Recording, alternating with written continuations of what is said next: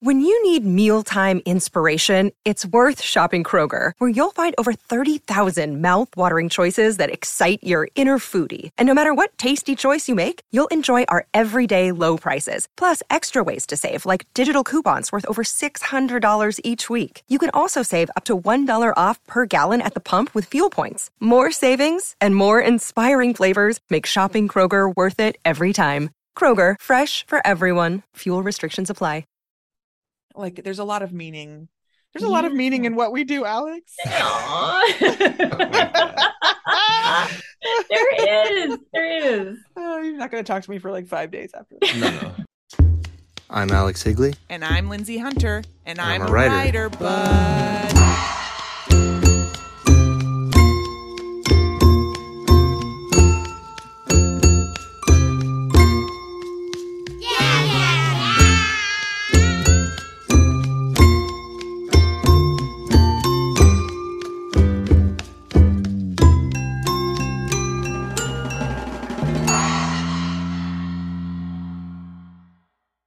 welcome to I'm a writer, but today we have Deborah Shapiro. Deborah Shapiro is the author of the novels The Sun in Your Eyes, a New York Times Book Review Editor's Choice, The Summer Demands, and Consolation. Her writing has appeared in the New York Times, Los Angeles Review of Books, Sight Unseen, Chicago Magazine, Literary Hub, Washington Square Review, and elsewhere. She lives with her husband and son in Chicago. Welcome, Deb.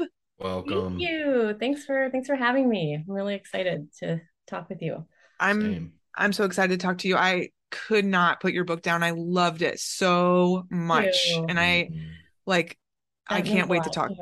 Oh man, it's it's so wonderful. Um and um almost indescribable, but we'll get to that. Um before we get to that, um we would love to hear you read from it. Great. Um, yeah, so I'm gonna read just the the opening few pages. Um, and it's about uh what happens when this young celebrated photojournalist is killed in a car accident, and these three women whose lives overlap with his are kind of left to um, reckon with with that loss um, and the ways that their lives intersect um, in in the wake of his death. And so, this first chapter is from the perspective of a woman named Justine. I shouldn't be here, she thought. A space filled with light, but not gleaming, an autumnal mood, even in summer. On the white walls hung paintings and photographs, some of which she recognized, and a stretch of windows gave out onto rooftops and water towers, a span of the Manhattan Bridge. It was one of those downtown lofts made habitable 40 years ago and not updated much since. You might go by on the sidewalk below and never know all that existed above you. I shouldn't be here. But here she was, just as the guests were starting to assemble and take seats. All she had to do, now that it was too late to leave, was find an empty spot, preferably in one of the rows near the back. The crowd was mostly of an indeterminate age, somewhere over 30 and under 50, like her, though there was an older element too, and it was their presence, Justine felt, that solidified her sense of having entered an exclusive world that operated with an indifference to her own. Wine or water? The question came from a gaunt woman whose angular glasses, black caftan, and coarse red hair gave her an oracular look, and whose sudden appearance at Justine's side contributed to the effect. Drinks to make the atmosphere more celebratory than somber. It would be that kind of memorial service. Though Justine said water, please, and the woman gave her water before moving along, she sat in the nearest chair and cupped the glass as if it were a potent elixir. Like Alice coming upon the little bottle with the label around its neck Drink me. Up front, a tall and slightly stooped man stood to speak, and the murmuring crowd went quiet. Hello, people. He introduced himself as Alex Greenman and welcomed them all to his home. Alex Greenman. Not too long ago, Justine had gone with her husband to a retrospective of Alex Greenman's early street photography, his mid career portraiture, and his later landscapes. She'd seen portraits of the man himself, clearly taken some time back, when his eyes weren't quite so pouchy, the folds around his mouth not nearly as deep. Hands in pockets, he'd accrued a shuffling appeal, a schlumpiness that could only be mistaken for modesty by someone very innocent, who wouldn't recognize it as earned, as the outward expression of an understated power. Alex Greenman, the famous photographer. Down the rabbit hole I've gone. She took a sip. We all knew and loved James Driscoll. Yes, I knew him. I must have loved him too, in a way. What a loss. What a loss. Greenman swallowed. I'm not much of a speaker. He paused, shook his head, and Justine couldn't help but think that the hesitation, genuine as it might have been, had the effect of suggesting that what he lacked in rhetorical skill he made up for in another realm his visual acuity.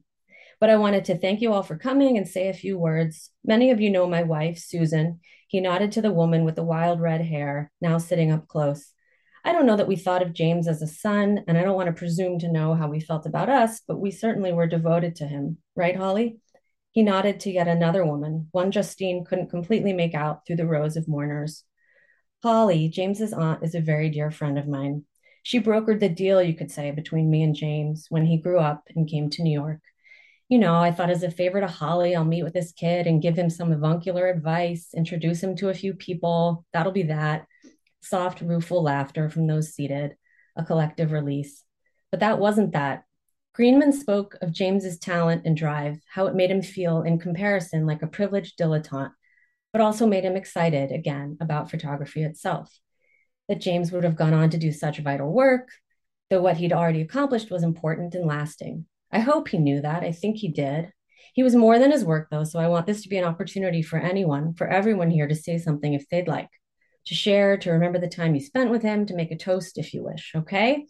He raised his hands, ducked his head of gray yet still thick hair. Okay, okay, a growing energy in the room, arising to Greenman's request as he opened the floor. A hint of raucousness of what this could become, given the large personalities in attendance. Justine listened as a parade of those personalities, other photographers, editors, activists, news people, art people, offered their recollections and condolences to each other. A rumpled man with lizard eyes spoke of being on assignments with James in Ukraine, in Tunisia, in New Orleans, and how James had a habit, wherever they were, of seeking out the local dessert, as if partaking of a culture's minor indulgences would yield a protective effect. The director of an environmental justice organization recalled in croaky tones James at an awards ceremony. You'd never have guessed, she said, how much this low key, in the streets guy liked himself in a well cut suit. He didn't particularly want the award, but he kept the suit.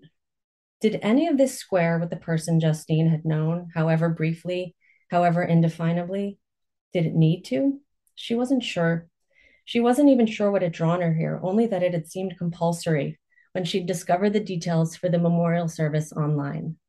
She and James had shared one winter weekend long ago in New England when they were kids. And then they'd been here on these Lower East Side streets in their early 20s, almost younger than when they were children, more unknowing, though maybe it only felt like that in retrospect. He'd gone ahead and made a name for himself. She'd seen it in publications over the years, made note of it each time, occasionally acknowledged a certain pride in his accomplishments and a gauzy disappointment in herself but she hadn't registered just how much of a name he'd made, really, until now, here in Alex Greenman's loft. She had made something else for herself, a life, you might argue, but hardly a name. Thank you so much. Thank you. Yeah. I have half a mind to make you read the chapter where she Justine goes to look at the apartment and Eileen Irene is there.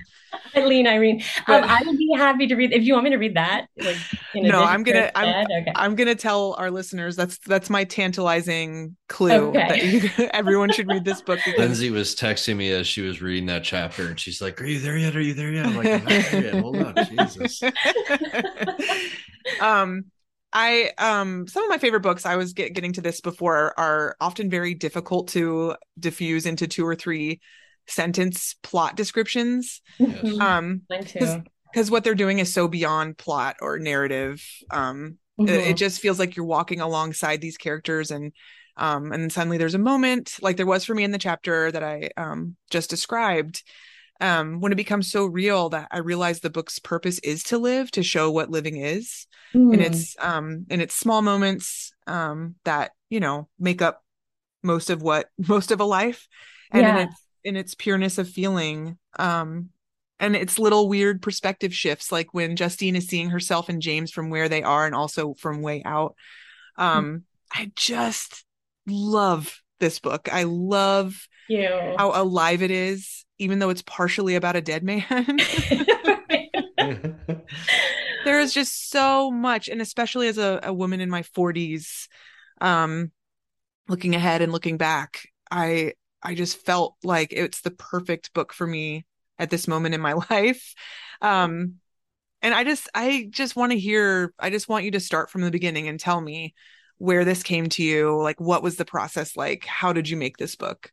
Yeah. Um, so um let's see i i started um so so there's a the the character of um justine is probably probably the closest to me just in terms of you know age and, and life experience mm-hmm. um but so there's there's three main um women here there's there's justine who's in her 40s um and she knew this guy James as a child, and then they had sort of like a one night stand. Um, but then it got a little more, a little more than that, a little more complicated in their twenties.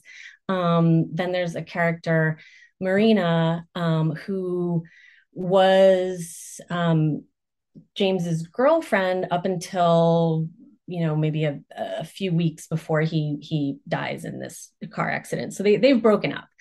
Um, and then his aunt Holly, who kind of um, was involved in in raising him. Um, and she's she's never been a mother, um, you know, by choice. Um, Justine has a child, and Marina is kind of she's you know she's a bit younger, and I think she's um, wondering about what what she wants her her future to to look like um, in a in a number of ways. So. Mm-hmm. Um, so i'm trying to think of where this book started and something that that is actually um true to my my life is that um you know there was someone that i had a, a brief encounter with when we were in our 20s um we lost touch in the way that people do um nothing dramatic. Um but then years later i was here in chicago um, married with a kid, and I just saw,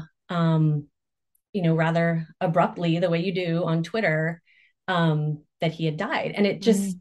it came up in my feed. Um, and we weren't we weren't even connected um, but you know that you just sort of see stuff um, and it just um, it just kind of stopped me in my tracks and i didn't I didn't even really know um, how it made me feel. Mm-hmm, mm-hmm. um, and I was like, is is this grief? Um, am I entitled to grieve? Why am I even asking if I'm entitled to grieve? And and so all mm-hmm. these this sort of um, cascade of of emotions um, just sort of dealing with that and wanting to explore that i felt like um that seemed to me to be a good place to to start a book. Mm-hmm.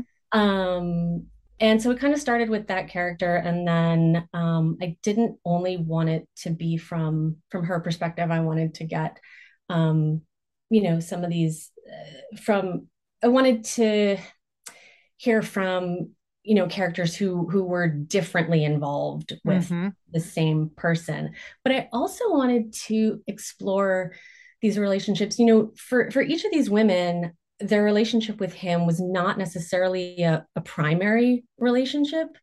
Um i think we i think we maybe i mean grief is is obviously a hugely complex thing but I think we understand the contours of it, or we think we understand the contours of it when we're talking about someone when, when you've lost someone really close to you. Mm-hmm. Um, but I was interested in looking at those what happens when when you lose someone who maybe isn't, you know, actively part of part of your life or it, you know is not is not in your life in that way but it's still is really um, affecting um, and affects your life and affects how you um, how you how you go about um, just you know living your life. Yeah, because it's like that person exists that that you exists until something like that happens and then you kind of get unmoored right and you kind of have to re more yourself, you know? and that's a process. Yeah. S- Starting with Justine Deb and then kind of going from there and thinking about other character, you know, the characters that end up being Marina and Holly, Mhm. characters that are differently involved. Did that always mean to you women of different ages than Justine? Did you always kind of have that in mind, or or had that been an approach to a novel? Women from different generations, kind of dealing with not the same exact thing, obviously because of their own personal lens, but dealing with dealing with I'm trying to just did the different generations aspect, different ages, uh, all women have was that an approach that you had been wanting to explore for a while in your fiction? Yeah, yeah, and that was they were they were always th those characters were always their ages, more more or less. Um, I was interested in just looking at those um, different times um, of of life, um, and uh, I, it was something that I had explored um, in my my previous book. There was a character you know who's i think uh, 39 and, and another character who's 22 23 and it's about their uh, it's really about their interactions.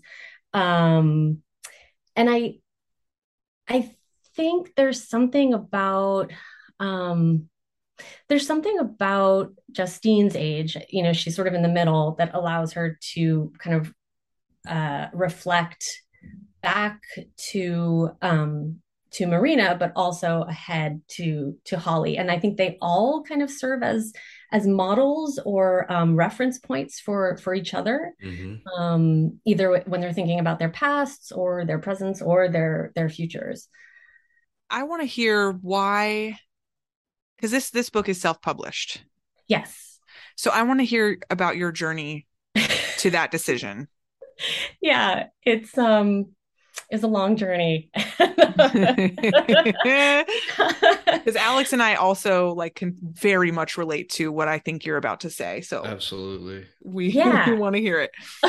Okay. So, um yeah, so this is my my third book. My first two my first book was published by William Morrow. Um so, you know, big 5. My second book was published by Catapult, so, you know, large independent press. Mhm. Um, and I will just, you know, start by saying like publishing my my publishing journey has never been particularly smooth. Um, Mhm. um, it's always been kind of fraught. Um, I don't exactly know why. Um, Fraught in what way?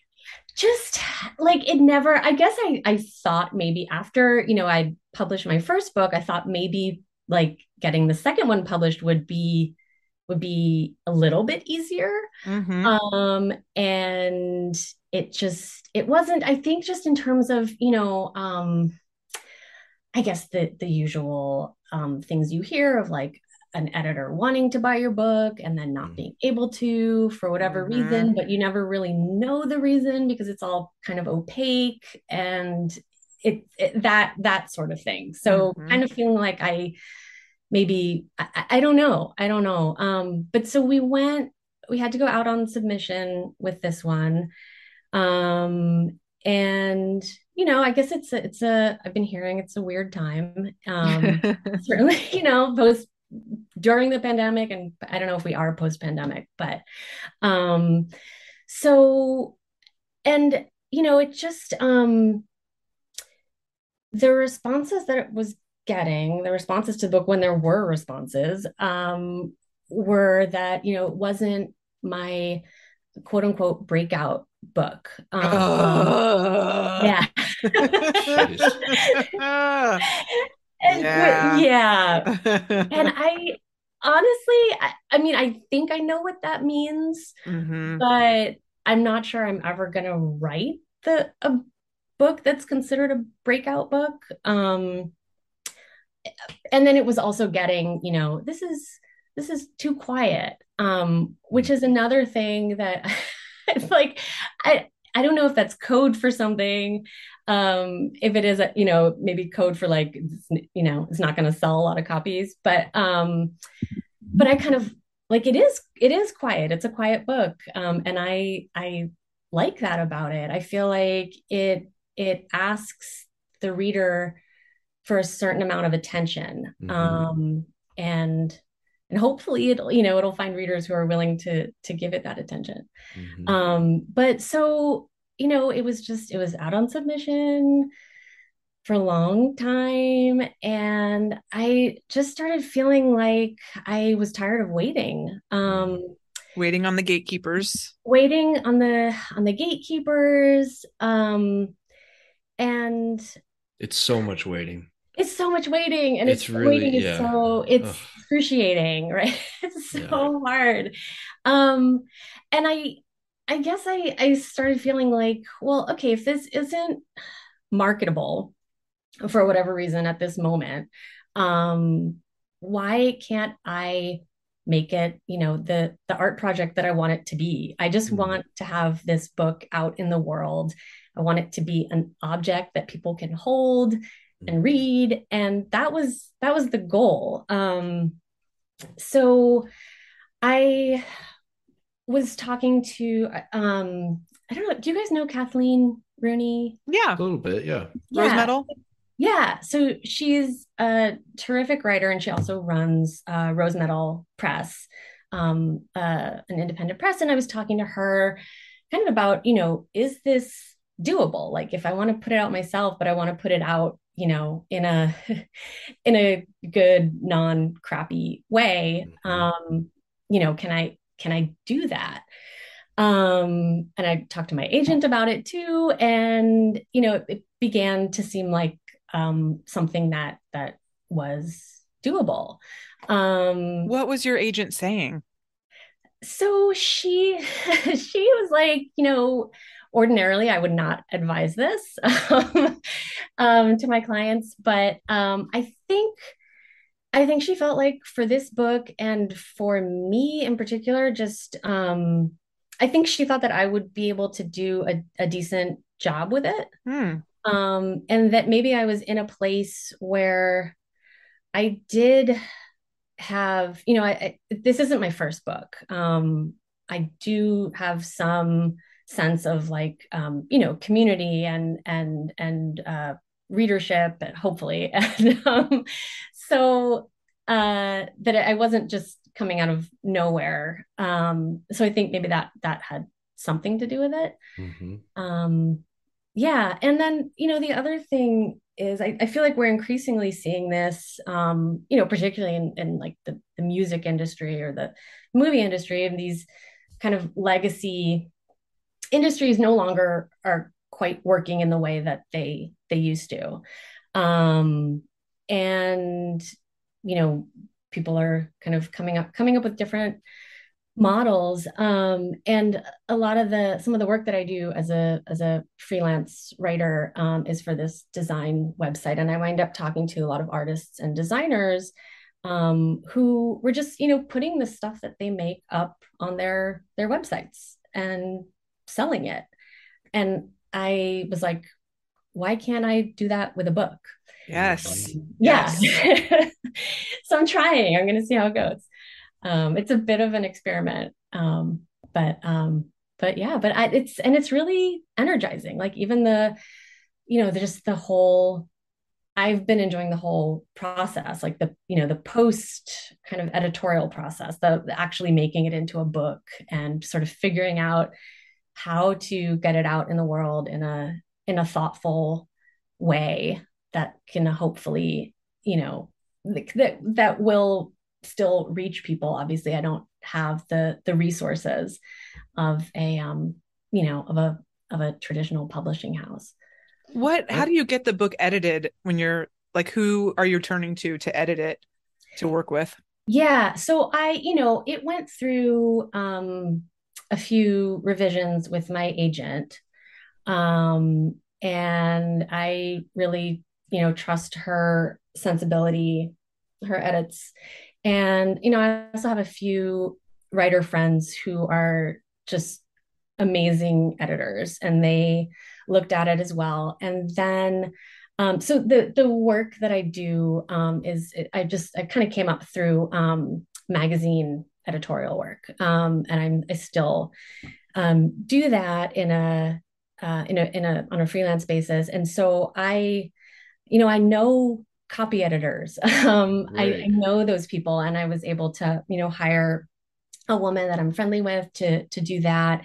And then it was also talking to to friends. Um, Kathleen, who I mentioned before, mentioned um, Bookmobile, which is this um, printer um, in Minneapolis, and they they've done books for Graywolf, they've done books for Coffee House, um, but they also work with um, individuals, and they just they do a really beautiful, um, really professional job. Um, so I was able to to work with them to just kind of turn it into an actual book and you know get it typeset and um yeah watch it watch it transform into into into a book. Your cover is so striking. I was talking to alex about this um because it's like right now the trend in book covers is like like you know like alex was calling them like the blobs of color and yeah. you know like florals yeah, or like faces you know and like yours is just like this stark eggshell white with these three intersecting lines that continue on you know? Yeah. And then the, the inside flaps. yeah so beautiful Alex oh, thank you. Yeah, I love that. I, I, that was the important to me the the inside. Um, because I love the um the New York Review of Books classics. They all like all the the the inside, the interior covers are just kind of a, a contrasting mm-hmm. color um to the to the cover. So yeah, covers are I I don't know. I, I remember my first book. I, I'm trying to think of like how honest I should. Please be honest. so with my first book, um, with the hardcover, um, there was this so the, the first book I wrote, uh, the first novel I published, um, centered on these two friends. Uh, so it was, a, you know, sort of if you, if you, wanted to distill it, it was a novel of, of female friendship. Um, so young women. And I, you know, was just kind of dreading the the cover.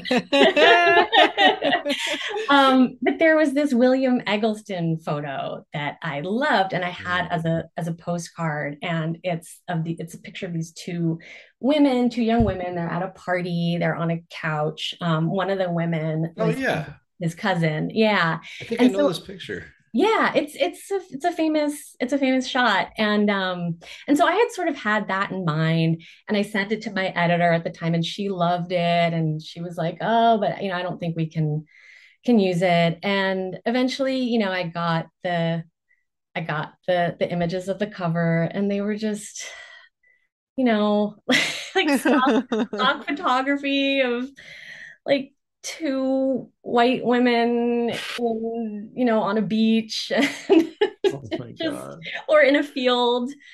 And i just felt like that is not my book.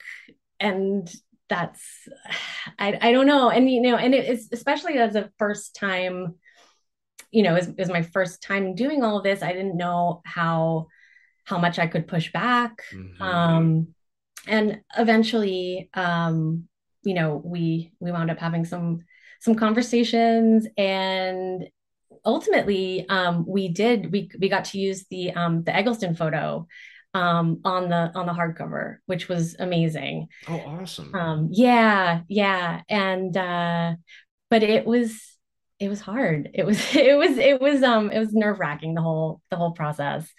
Um, yeah, and so for this one, I thought I just um, I wanted to do something simple.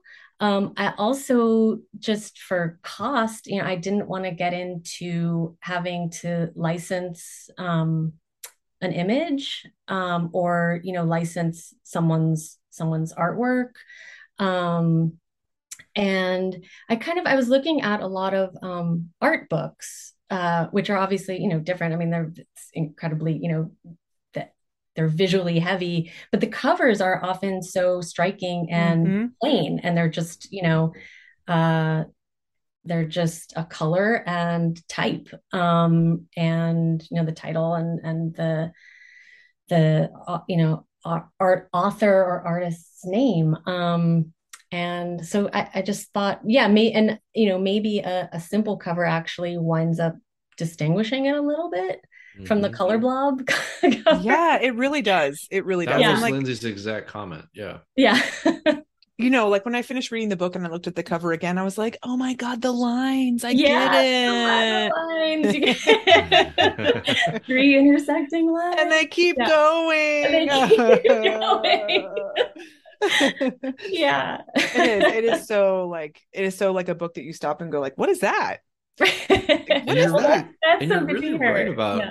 Art books too. Like I was just I'm thinking like any of those like big Steidl like Yeah. monographs. They're like Exactly. so often you're right, just like the name of of the artist and the name of the book itself and onto the onto the work. Like it's Mhm. not Yeah. it's not flashy. That's so true. I hadn't thought about that.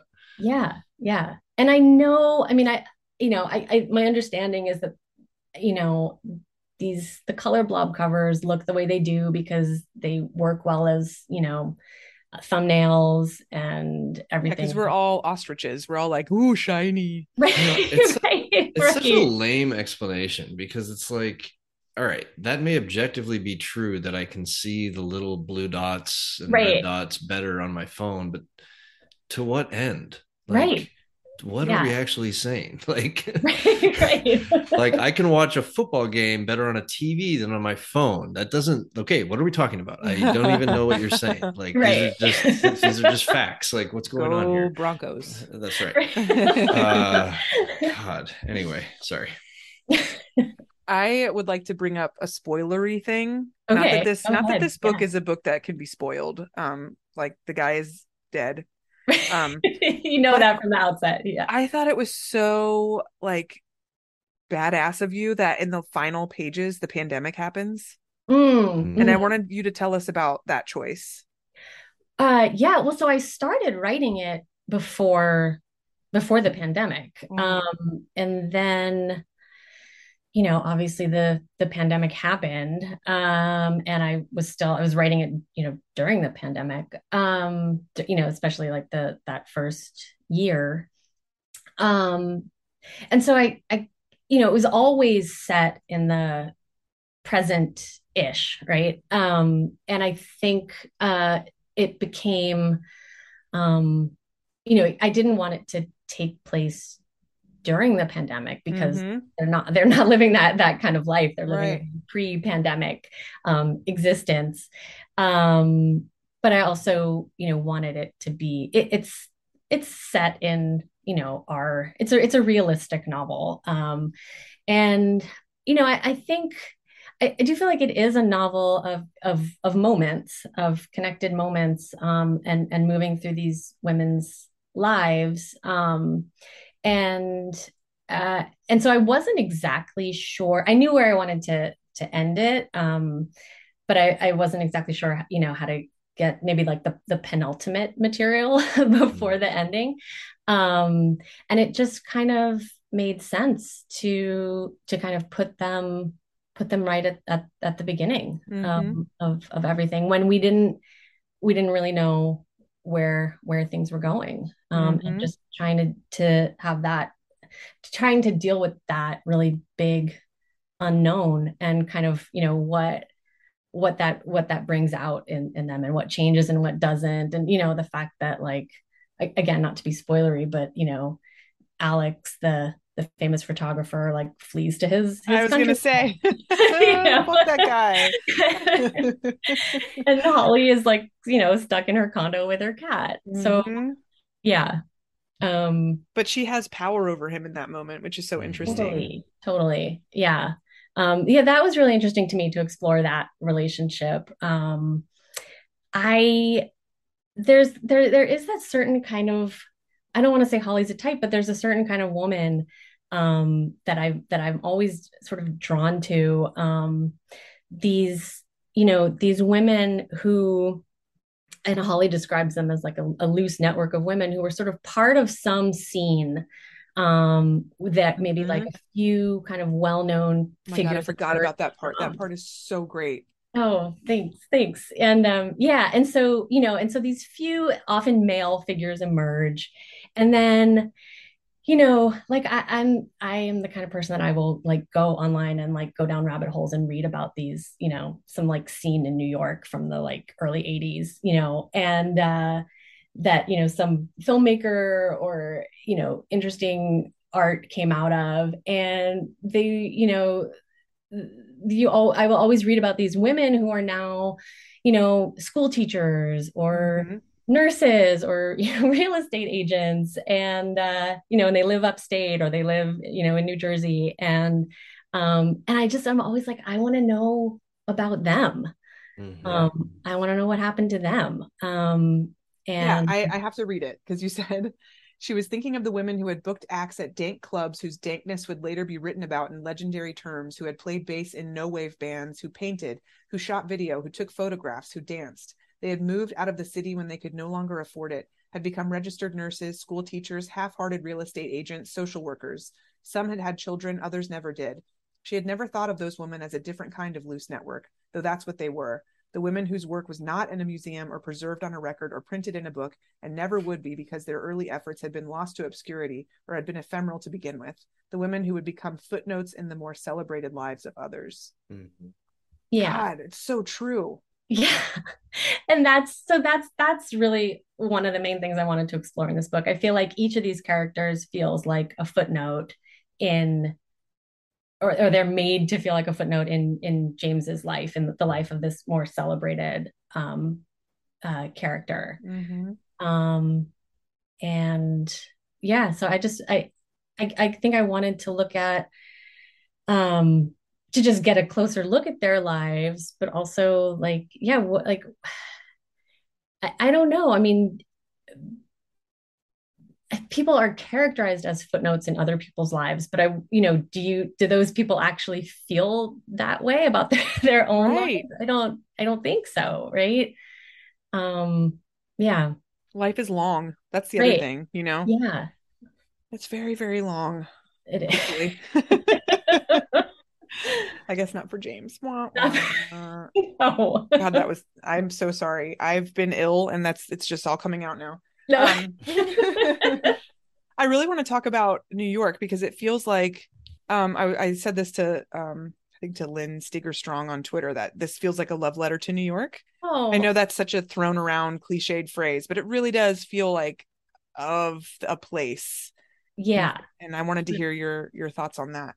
For sure. Yeah, I didn't um I didn't set out to to do that or it wasn't my intention um I think to to write a, a love letter to New York, but I, I think it definitely is that. Um and I, I think part of it is because I, I did want to explore um this time uh in you know in or it started with uh, the the Justine character and this time in her life um, that was really formative for her. And for me that that time was in i spent it in new york um, in my you know my my 20s and 30s and then i moved to uh, chicago this one I was about 37 um so uh yeah so so there were these really you know formative it was a formative place. Um and that's where a lot of my my memories are. Um, and I think memory and sort of the, the accumulation and uh, the, the accretion of memory is really important to me as a as a writer um, and how characters uh, look back on on their lives and how those you know uh, how their pasts influence and continue to, to influence their their presence um, and and how they might move forward. Um, and so for me, the place where I still go is is New York and, and also Boston, because um, that's you know where I where I grew up. Um, mm-hmm. So, did you did you yeah. have a mushroom mushroom growing in your bathroom in New York? I did. I did. Like Justine, oh you did. I did. oh God, New York is so gross yeah and i didn't i mean I didn't mind it at the time. right. I love I love how Justine is just like, this is where I'm supposed to be. Right. this is exactly the way it's supposed to be. yeah. Yeah. And then and I think maybe you get maybe you reach a point in your life where you're like, okay, maybe it's maybe it's not cool to have a mushroom like growing things out in my bathroom. Like maybe that's that's not okay.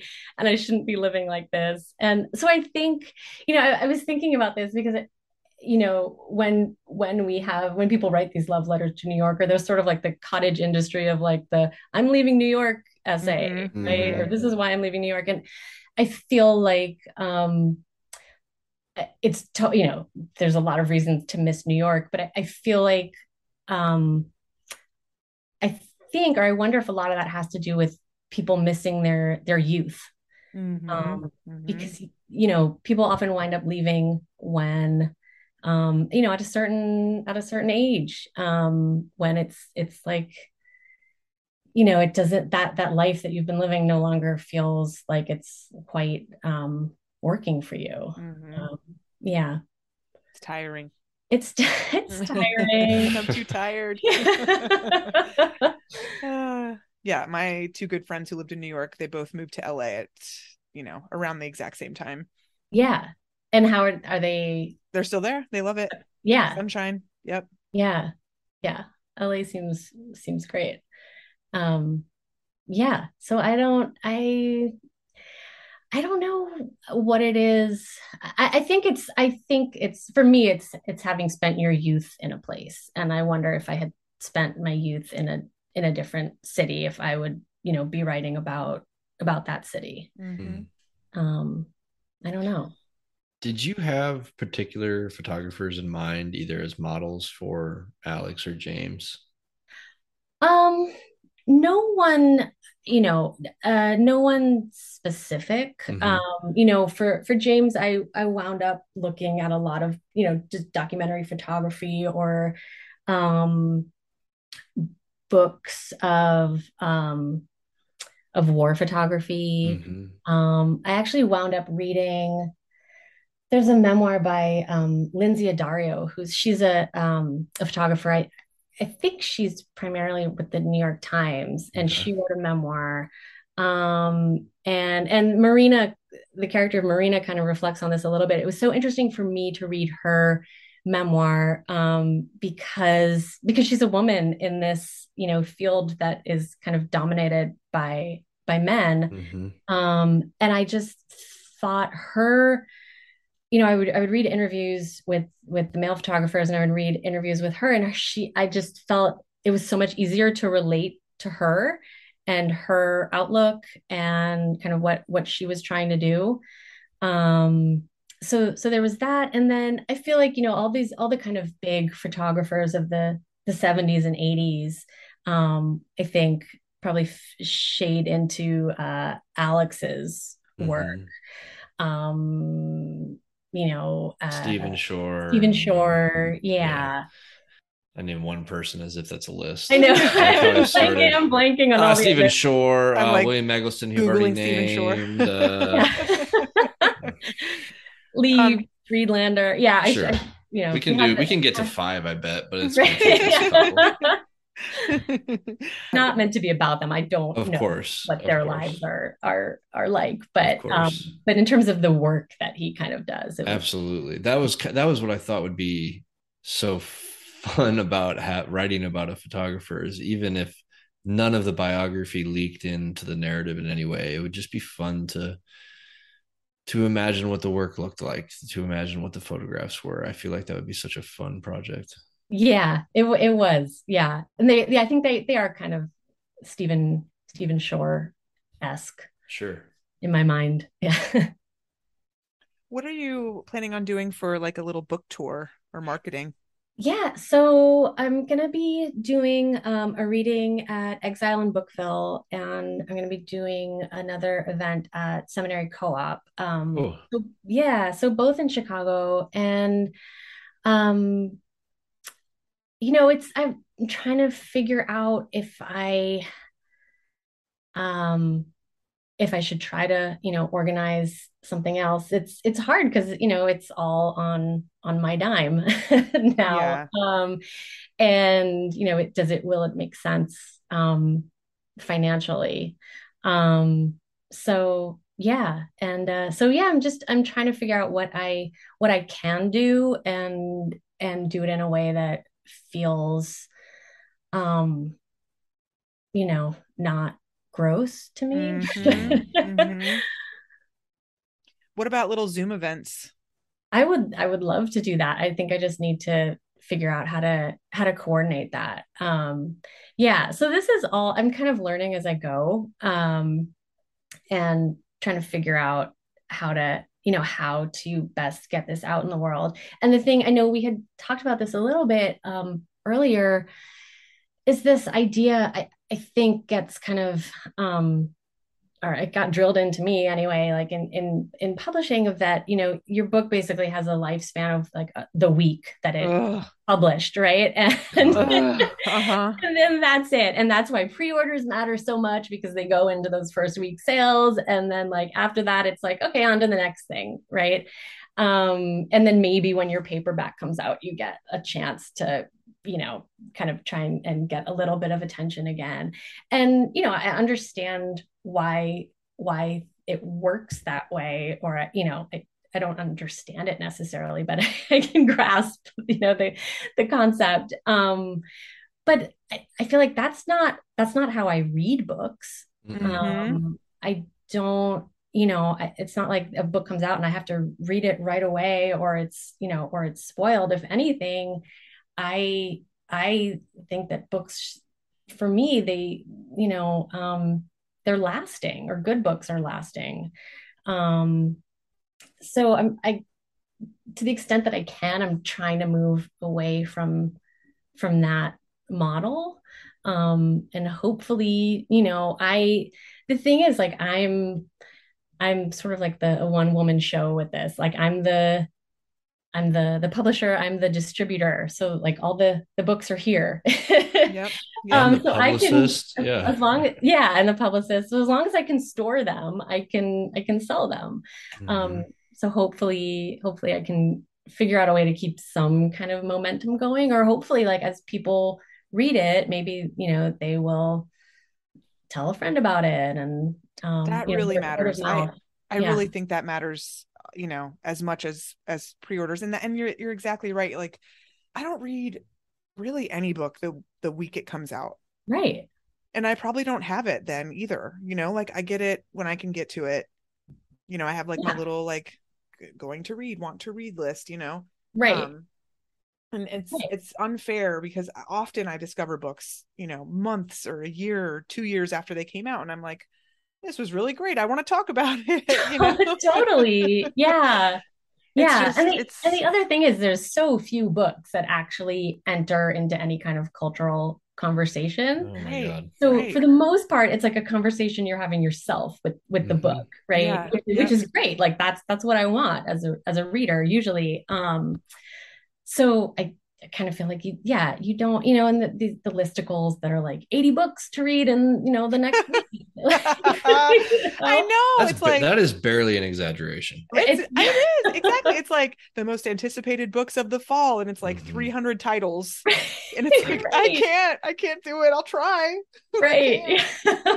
I mean, we read, you know, cl- we don't record every week, every week, but pretty much every week we record. yeah, you must And- read a lot. Yeah. And so we read, you know, a book a week. And honestly, it's difficult to read a book a week. And that's Yeah. about, that's like breakneck speed. Yes, totally. To, to, I mean, right. so some of these, some of these lists, it's like, yeah, it's bizarre. And, you know, it's like that people are, pe- publicists pay to get these books on most of these lists or, Mhm.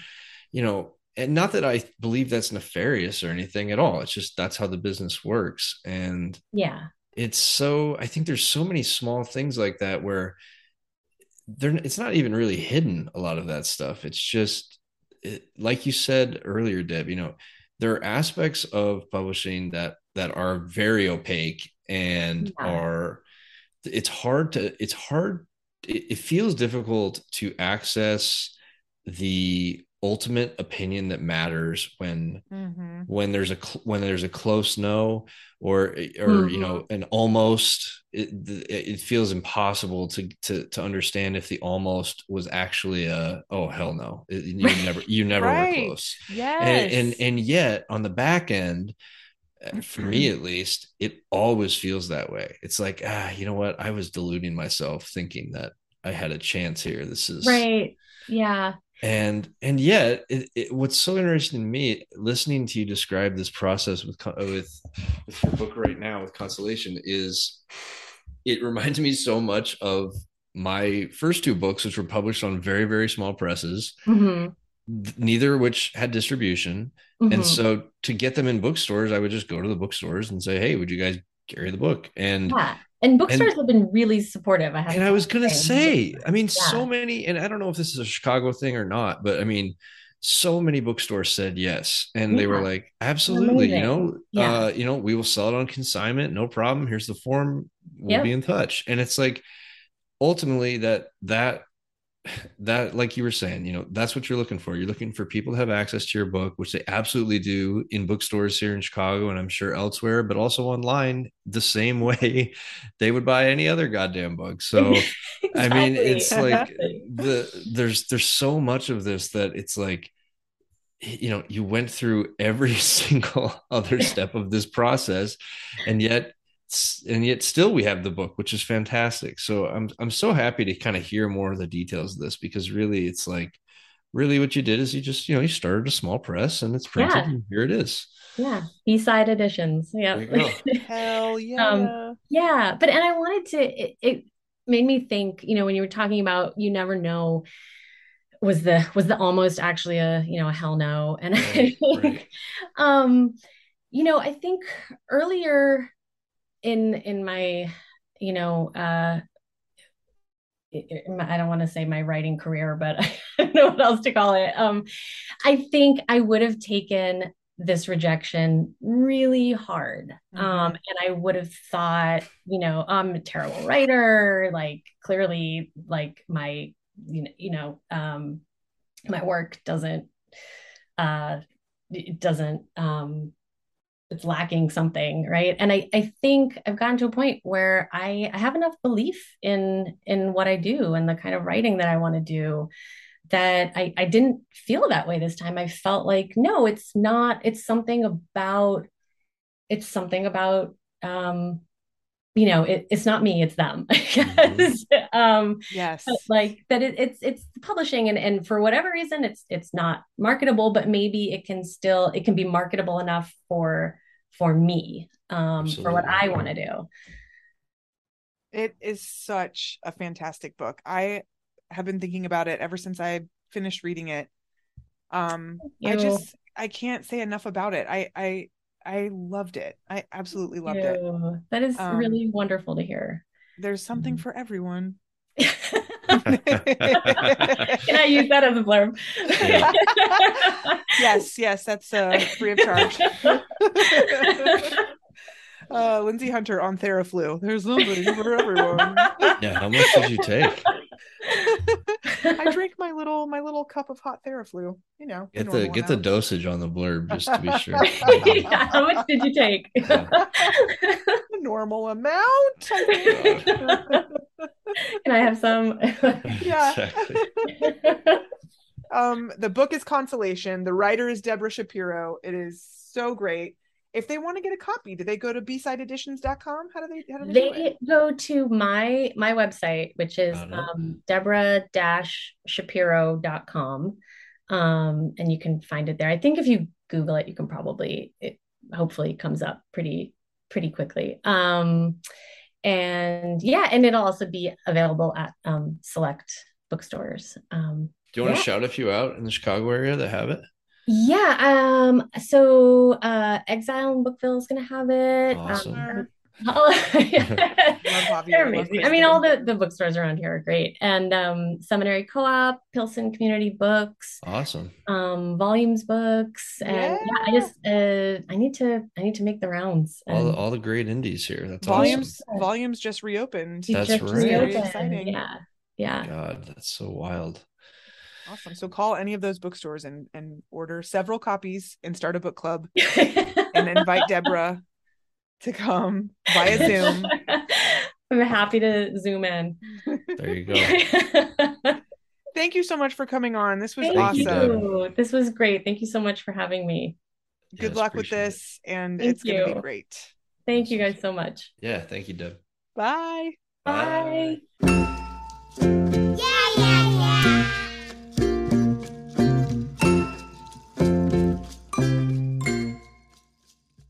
Alex, what did you put in the chat? Oh, the picture of the picture she was talking about. Oh, Did okay. come up? I don't know. No, I, how clicked to, do download shit. it, and it was like potential security issue detected. Oh, weird. No, it's just the it was just that picture that she was describing. The girls on the couch. Yeah. Okay. Um, I put a virus in the chat. let's end this. Lindsay, I just gave our computers cancer, so we're fucked. I haven't even paid off this Mac Oh, yet. How could you? Oh my god. Um, I'm so glad we had Deb on. That was really cool and a unique a unique story for us on the show, even though I think a lot of writers have reached have gone through similar beats and especially over the past couple of years and i think deb made such a cool decision with the book and it turned out beautiful God, it's so beautiful. It's so like meticulous. mm-hmm. Um, it's it's it's. I love that she called it an art object because it does feel that Mhm. way. It's yeah I loved it. I loved it more than I thought I was going to love it. Yeah. Um, because I'm familiar with Deb's work and right knew like I was in good hands. Um, and then I just was swept away. Um, so highly recommend. Um, it's paperback, so you know, you don't have to like strain your back carrying it around. that a concern for people you know, Ben actually like he gets all excited when he's reading a book on his on his e-reader because Uh-huh. he's like, oh, you know, he's like, I don't gotta carry the book on the train. oh my god It's, uh, it's all on the Kindle. So yes, people do worry about that. Hey, We Ben, were, um, person We were watching a lot of football today, good and did you watch is- that goddamn ravens game Yes. Oh well, we have the red zone. We have the red zone, so we watched Oh, all the so games. jealous It was amazing. It was like the first Sunday I actually got to like sit and watch. Oh. Um, what is your favorite Mm. footballism? Uh, like saying Yes. Oh my God. That's such a great question. Can you Mine- give me yours? Yeah. Mine is keep the drive alive. KTDA. Uh, I don't know, maybe like ground and pound. I don't think I've even heard of that one. Oh, you know what? They got to get back to ground and pound, Oh. running the ball.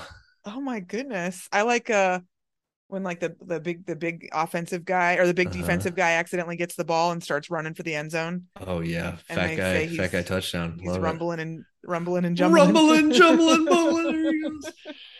Yeah, yeah, I was getting reacquainted with all my footballisms. that's awesome. It's Yeah, truly I, delightful. I, I love, I love football. Un- yeah, I, I feel the same way. It's funny, like people are people. I'm being apologetic about right now, but I really don't have. I'm not conflicted about this. I just love football.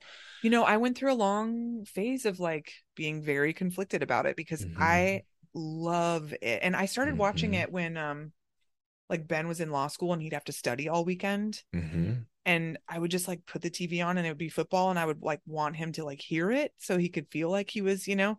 And Yeah, then I was just like getting really into it. of um, course. Like I love learning about the players and I love like like I don't know. Are you a Dolphins fan? I'm not You're I- not. You you you will just. I mean, with Red Zone, that's like that's another level of you. Yeah. Truly, you don't have to be wed to a team to Right. enjoy Red Zone. Oh my god. Yeah, I never really had like a pro team, like a Florida pro team that I Mhm. loved. Um I went to FSU because I loved the Seminoles when I was a Mhm. kid and I don't I don't remember why. So I went to FSU for one year. Oh yeah. I- you know what? I didn't even know that. yeah. Yeah, I was in their theater program. Wow. And it was just like too much of a change. I wanted to be closer to my family. I mean, that's a massive school, right? It's a pretty big school, but it feels it's like like Tallahassee. Tallahassee. Okay, yeah. yeah tallahassee and like the panhandle the, they feel like the south whereas orlando doesn't feel like anything Mhm. um so i i transferred back to or uh, to ucf in orlando Mhm. after my first year and it was a better fit for me Mhm. Um, go Knights. Um, but but pro football, I don't really have. I just want everyone to have a good time. Mm-hmm. You know, I love Scott Oh. Hanson on the red zone. oh my god, he's amazing. He has the dream job. Yeah, football. Football, love it. Are you ready for some football? And it's just so fun for gambling because it's all one day. I mean, except for Thursday and Monday. So you can really get nuts. I haven't done that side of it, but I trust Well. that you're right. Yeah. Um, and my whole family's sick. Same. There's like stomach bug, maybe pink eye. God. What do you guys have? Uh, you know what? It's a lot of like runny nose, Mhm. cough, Mhm. drainage, no sleep, hmm that kind of thing. Um, I got something though. Do you have a strong feeling about the movie Hocus Pocus? I have never seen it. I just watched it with the girls. I think I've seen it, I don't know, five times, easily five times. I I think it's great. That's my only opinion. I love it. Love Ben Okay. Midler. I've heard good things. Love uh Sarah Jessica Parker. Are you excited about the new one? Sure, I will watch it. I'm gonna watch it. Okay. Absolutely. All right. That's all I got. All right. I'll make sure I watch that with. I think you'd like it. It's like lots of like faces and like, you know, goofing around. I like that. I think I was too old for it when it came out. Okay. You know, because I feel like it was a big part of a lot of my friends' childhoods, younger Okay. friends. I think But, it's like, like I- 93. Yeah, I don't. You're probably. I don't know. I was obsessed with this Yeah, um 93. movie called The Worst Witch, which was a young I Fairuza Balk. it. Oh, of And, course. She's a legend. um, yes, lots of uh, famous Broadway or Shakespearean act- actors and actresses. Tim Mhm. Curry plays the Grand Wizard. Um, the Grand Wizard. Yes, it is My God. terrible effects, but I don't know. It just slapped. We just loved it. We had it. Me and my sister had it memorized and still do. Um, God. you should Google the Grand Wizards. Anything can happen on Halloween song because it is Oh bizarre. my God. There's a lot of things called The Worst Witch because I was looking at the wrong thing first. There's a yeah, they did a remake for Netflix, like a show, Oh, okay. which I think is actually kind of good. I don't, I don't I think we've watched like one or two episodes, but Oh my God. Tim Nothing like Curry. Like you said Tim Curry, but it didn't register to me what the fuck you were saying. yeah, mhm. Holy shit. the Tim Curry. The Tim Curry. I just always think of that line from Home Alone 2 with him. Uh, remember. Your very own cheese pizza. I can't do a Tim Curry voice at all. come here to me. Come here to me. Oh, exactly. Jesus. um, that's He's it. Oh, April. He's April like us. Oh, really? Yeah. That makes so much sense.